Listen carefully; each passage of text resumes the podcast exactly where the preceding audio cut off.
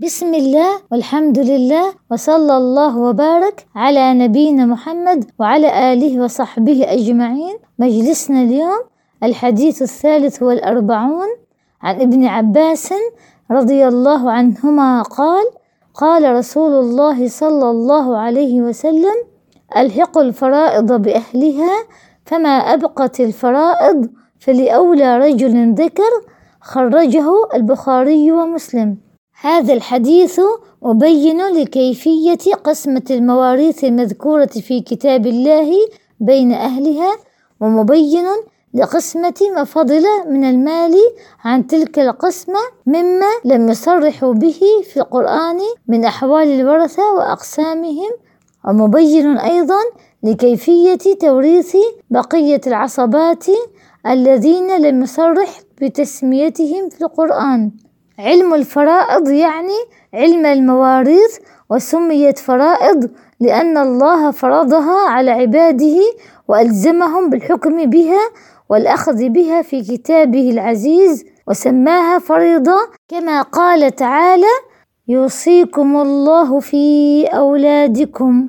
واصطلح العلماء على تسمية ما كان مقدرا بالفرض وما كان غير مقدر بأنه تعصيب، فجعلوا الميراث قسمين: فرض وتعصيب، فالتعصيب ما لم يقدر، والفرض ما قدر كالنصف والثلثين ونحو ذلك، وكلاهما يسمى فرضا في كتاب الله، فلهذا قيل علم الفرائض ويقال له علم المواريث.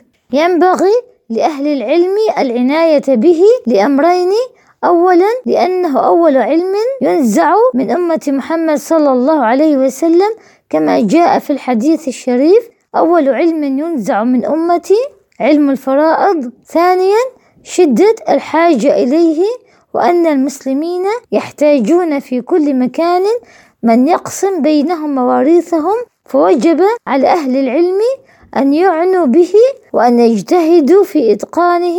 وقد بين هذا الحديث العظيم أن الواجب تقسيم المواريث على أهل الفرائض ويبدأ بهم، ثم ما بقي يكون للعصبة، والعصبة موضحون في كتاب الله وفي سنة الرسول صلى الله عليه وسلم. والعصبة كل ذكر يدلي بنفسه بالقرابة، ليس بينه وبين الميت أنثى.